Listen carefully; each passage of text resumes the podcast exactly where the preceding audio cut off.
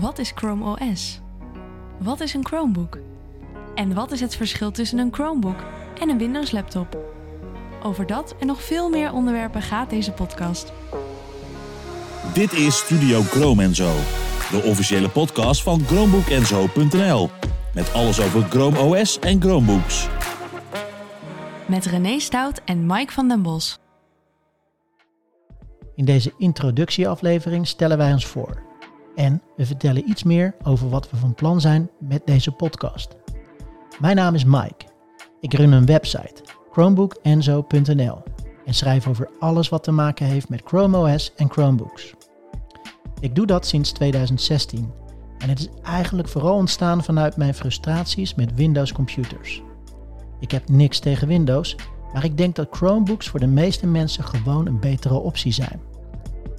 Naast deze website loop ik al heel lang met het idee om ook een podcast te maken rondom dezelfde onderwerpen. Ik heb dus op een bepaald moment René benaderd, die zelf ook een website heeft over Chromebooks. En ik heb hem gevraagd samen met mij een podcast te maken. Nou, zo is het idee ontstaan. Jij vond dat een, uh, een goed idee. Ja, vond ik wel leuk.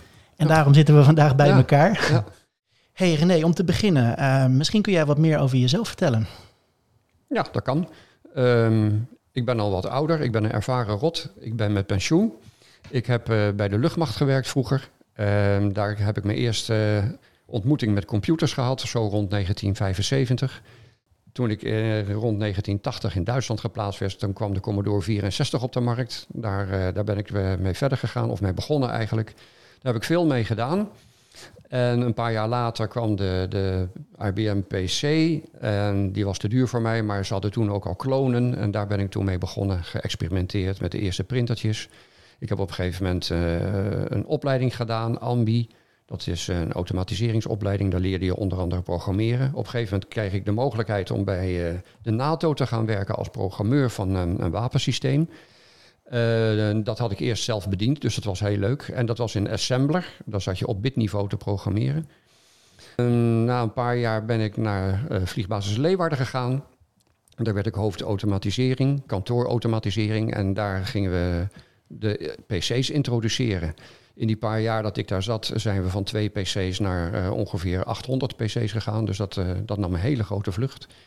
In die tijd zijn we van DOS naar Windows gegaan. Kwamen dan de eerste netwerken. Op een gegeven moment eh, kwam eh, de, de, de, de, nationale netwerken. Dus eerst in een gebouw, toen op het onderdeel, toen de hele luchtmacht breed.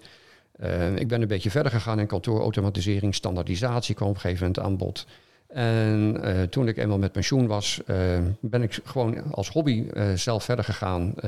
Windows had ik niet zo veel mee op. Ik heb veel met Linux geïntro- ge- geëxperimenteerd. En later, eh, toen de Chromebook kwam, heb ik me daarop gestort. En eh, ja, daar ben ik nog steeds mee bezig. En dat eh, vind ik een heel mooi systeem en een heel mooi platform. Ik heb een website gemaakt eh, over chromebooks.nl en Ja. daar probeer ik mijn kennis te verspreiden naar de mensen die er nog niet zoveel van weten. En dat zijn er heel veel, is mijn ervaring.